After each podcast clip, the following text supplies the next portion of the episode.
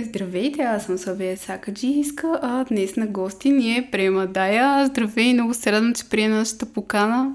Здравей, за мен е огромно удоволствие да сме заедно. Как, откъде дойде Према Дая?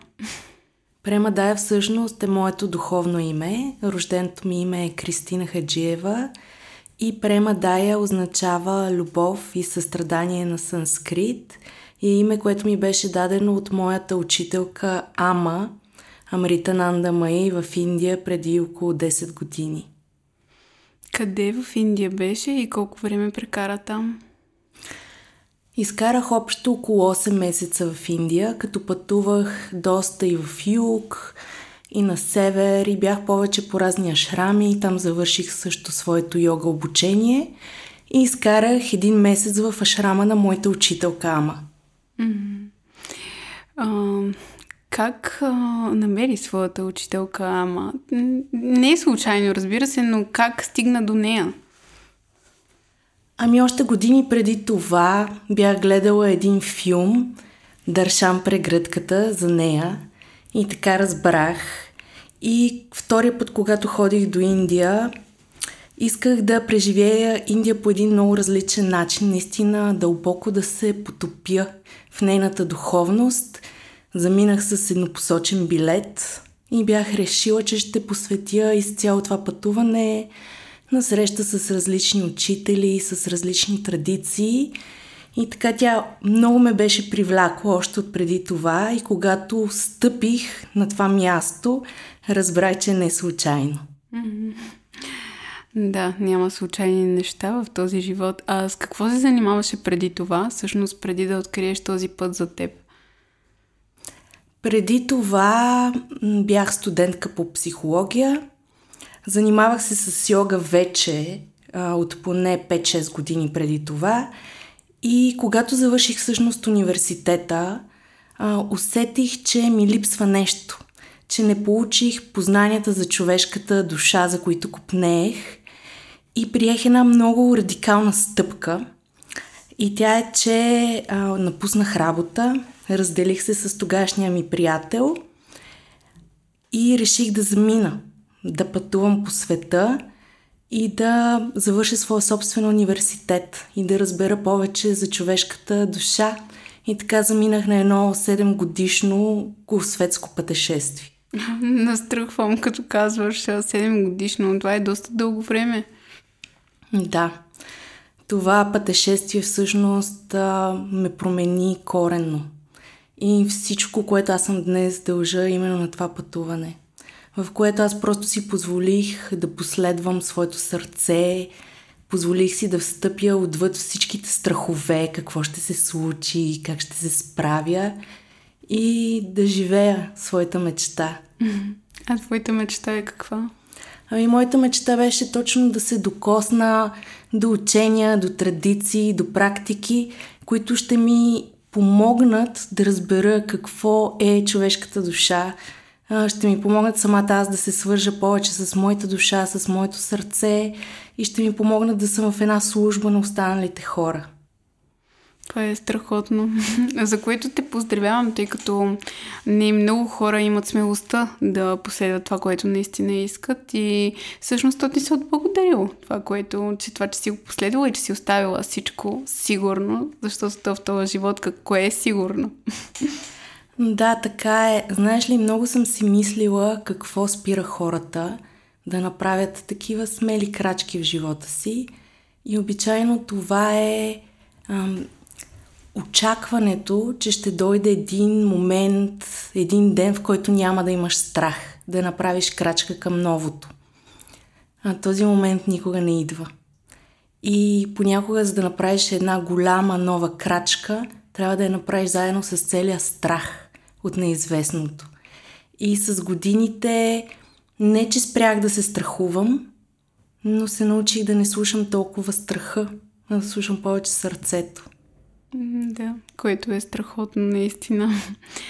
Ам, даже на няколко пъти настръхвам, докато разказваш всичко това, защото на много от нещата, които споделяш, просто разпознавам свои желания, всъщност. М- най-вероятно и на много други хора, които ни слушат и ще гледат. Ам, аз днес ти предлагам да си поговорим за женската енергия, за женствеността, за различните архетипи жени. Предполагам, си съгласна с това. Да, това е любима моя тема. да, не случайно съм избрала тази тема. А, ти самата си много женствена и това и излъчваш съответно. А, кои са различните типове архетипи а, жени? Обичайно, когато говорим за женски архетипи, се сещаме за четири основни архетипа, които са архетипа на кралицата, на майката, на любовницата и на момичето, но а, има и други проявления на женската енергия, които обаче не са станали толкова широко известни, тъй като не всяка жена успява да ги разгърне. И аз в моя живот така много дълбоко съм изследвала архетипите и за мен има още три основни женски архетипа, отвъд тези четири, които са архетипа на дивата жена, архетипа на жената лечителка и архетипа на жената жрица. Какво представлява всеки един от тях? Тъй като не са много разпространени, както и ти сподели. Да, всеки един архетип е различно проявление на женската енергия.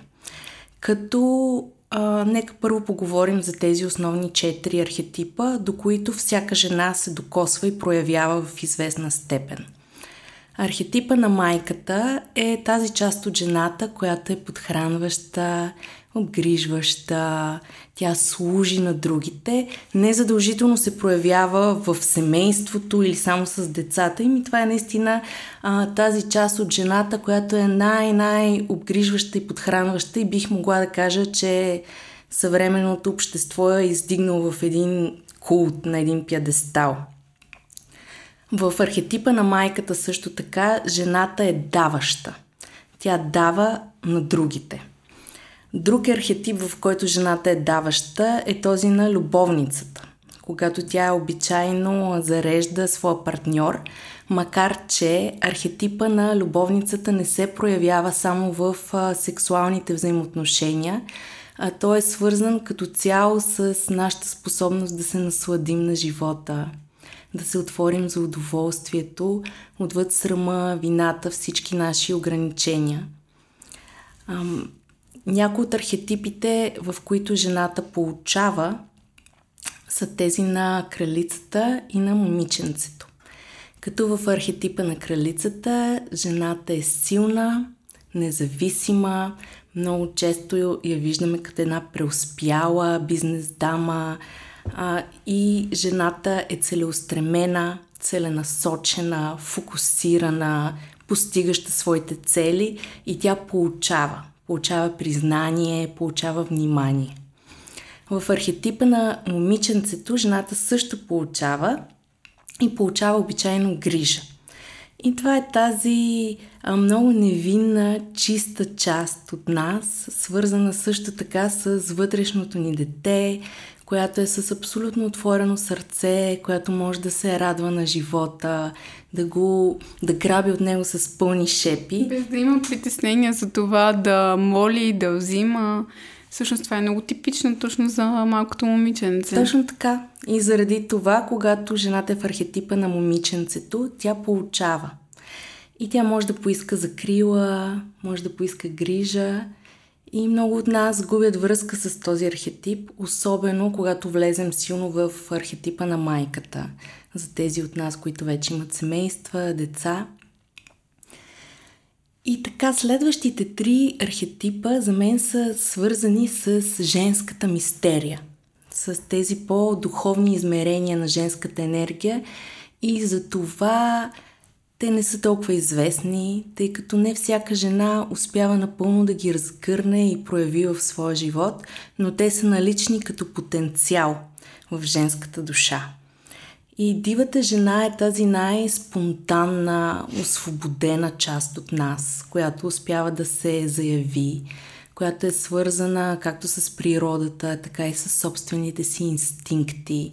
Също като любовницата е свързана с нашата сексуалност и тя може да се отстоява. Без значение е, какви са обществените изисквания към нея, без страх да бъде отхвърлена от обществото, от другите. Тя знае как да заяви себе си. А, жената лечителка пък е свързана с а, лечението, което всяка жена носи.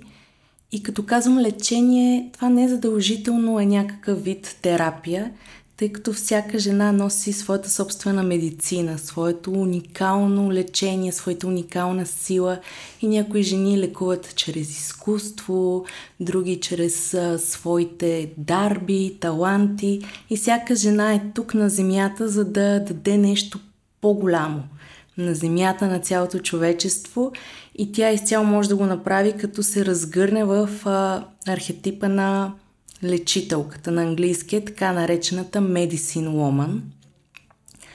И последният архетип е жената жрица, която въплащава. Въплащава женското начало, въплащава великата богиня и тя е в пълна служба на женския принцип. Да. Това, което ти сподели за когато жената стане майка, всъщност, че губи а, момиченцето в себе си. Това ми беше и следващия въпрос, който изникна, когато ти го каза и той беше как можем да излезем точно от този, ако можем да го наречем капан, на битовизма, на това да бъдеш майка, защото в един момент просто, нали, съм наблюдавала как умората си казва думата и всъщност това отекчение взима голям превес върху жената. И го няма това наслаждение, тази лекота.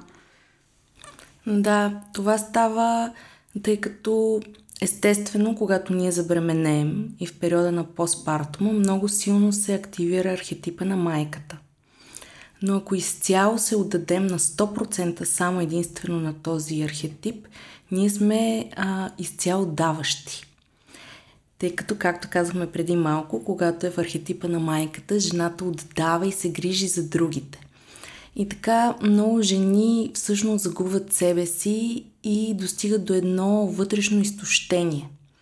Тъй като, а, макар че ние имаме страшно много енергия, много любов да дарим, ние имаме нужда също да бъдем подхранвани – и когато това не се случва, колкото и да е силна любовта ни към нашето семейство, към нашия партньор, деца, в един момент ние стигаме до бърнаут, до едно такова прегаряне, в което ние губим вдъхновението, смисъла.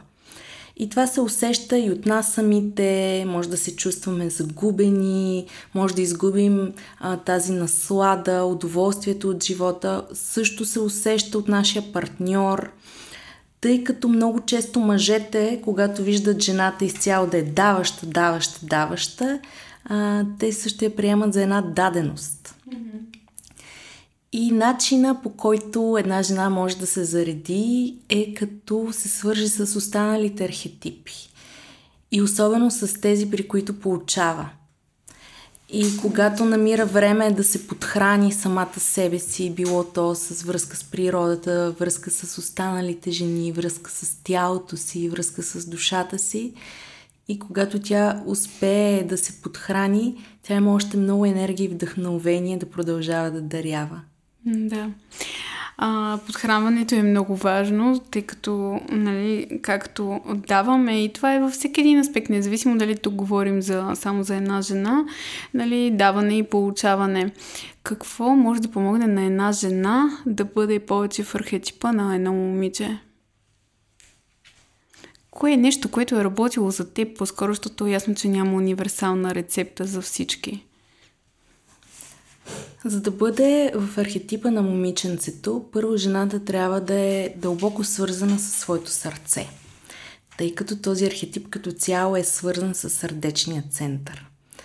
И да си дава възможност и време просто да почувства, да притихне, да види какво изпитвам в момента, какви са дълбоките потребности на моето сърце – и веднъж, когато сме ги чули, тъй като ние често дори нямаме време да се заслушаме във вътрешния си глас, да ги изрази и да ги заяви на останалите. Защото момиченцето прави това. Тя просто заявява това, от което има потребност. И е с отворено сърце, за да го получи. И много често трябва да излекуваме и блокажи, свързани с получаването, тъй като жените често се чувстваме виновни, когато искаме ние да получим. И чувстваме така един вътрешен глас, който ни задължава непрекъснато да даваме, да даваме, да даваме, да даваме, особено когато сме майки, съпруги и като че ли изпитваме вина много често, когато просто делим време за себе си. За да се свържем с архетипа на момиченцето, трябва да достигна от това дълбоко осъзнаване, че когато аз получавам, мога да дарявам повече и на останалите и да, да преодолеем тези блокажи, също така свързани с получаването, че няма време, а, че не заслужавам. Да, че не заслужавам е най- най-честото. Но това пак идва, т.е. от детето, от всъщност. Въпреки, че ам, от детето, ако е, говорим специално за момиченцето, то няма проблем да получава. И всичко, което му се дава, то просто го приема, но след това, нали, примерно майката или бащата му казват, че така не трябва и то просто си се закотвя в съзнанието. Да, тъй като архетипа на момиченцето е много дълбоко свързан с архетипа на вътрешното дете.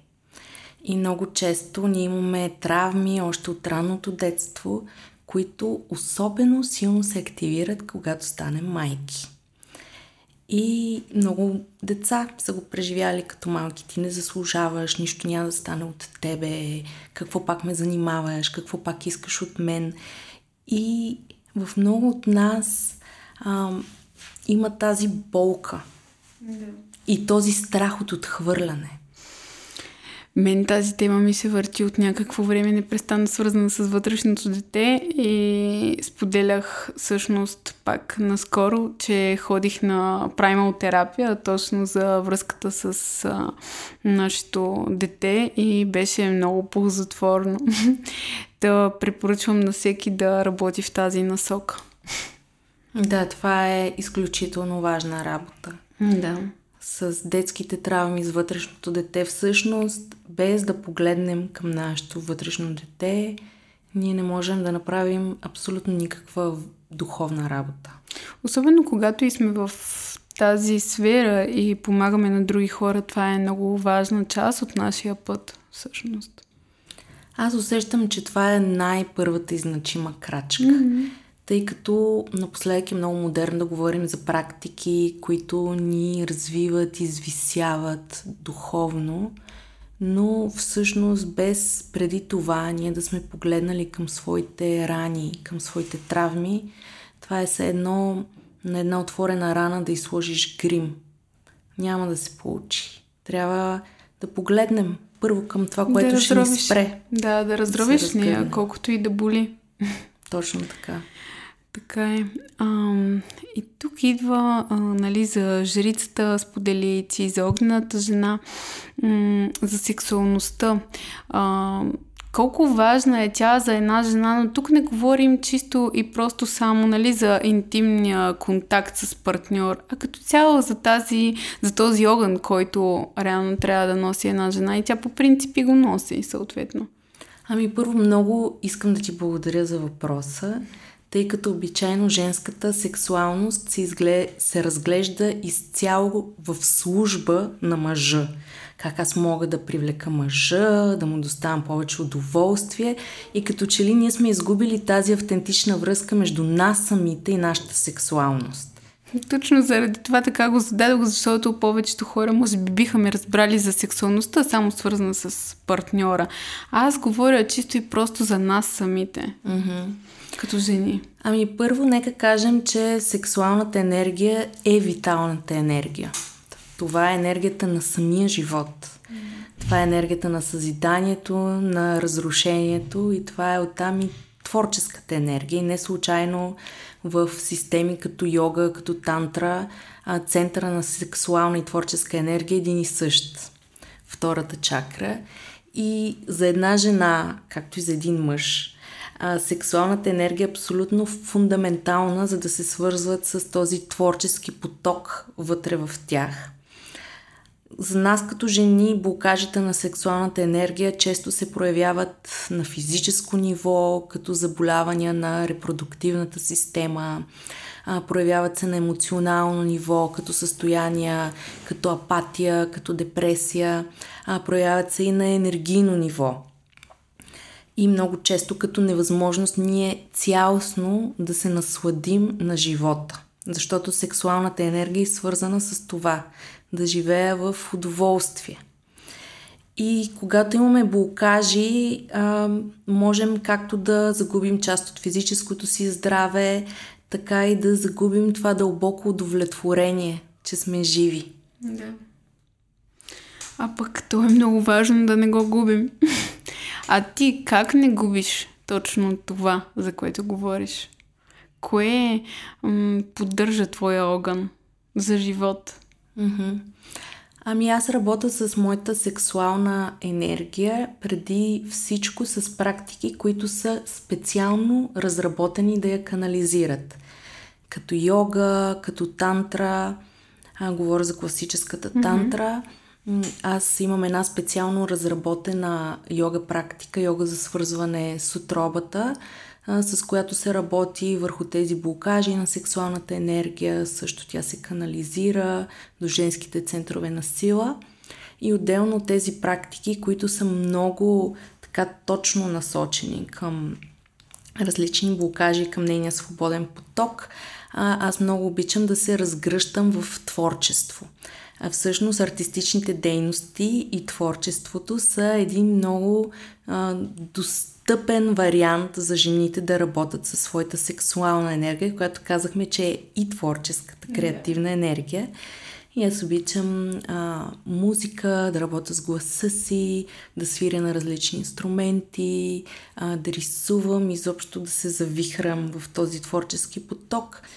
И третия основен начин, по който работя с моята сексуална енергия, който е най-лесно достъпния за всяка жена, обаче, за съжаление, неизползван от повечето жени е работата с менструацията и с осъзнатото менструиране. Какво ще рече осъзнато менструиране? Тъй като може би тази... А, в интерес наистина това се замисли, че това не е тема, която е много широко коментирана и може би ще е добре да дадеш повече информация за нея. Да, ми тази тема е много, много дълбока и аз няма как да я разгърна напълно, но а, менструацията всъщност е един дар за жената – тъй като веднъж в месеца ние имаме възможност да пречистваме своите тела, физически, емоционални, енергийни, чрез своята менструална кръв. Само, че повечето от нас възприемат менструацията като един бич, като едно проклятие и не могат да се свържат с нейните дарове. И осъзнатата менструация е свързана с това също да си дадем време – а, тъй като по време на нашия цикъл нашето тяло иска почивка. Иска почивка и точно това е времето да се вгледаш а, в какво се случва. Това да отидеш на масаж, да направиш неща, които ти харесват. И...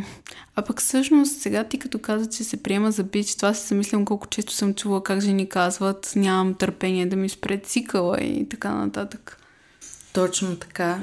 И това е много тъжно, защото всъщност това е един от даровете на женското тяло. А, нашата енергия тече като една спирала, за разлика от мъжката енергия, която е праволинейна. И това е защото всеки месец ние преминаваме през различни цикли. И това е красотата на женската енергия, че ние непрекъснато се променяме когато ние отричаме своята менструация, ние отричаме своето женско тяло. И ние отричаме естествения поток на женската енергия.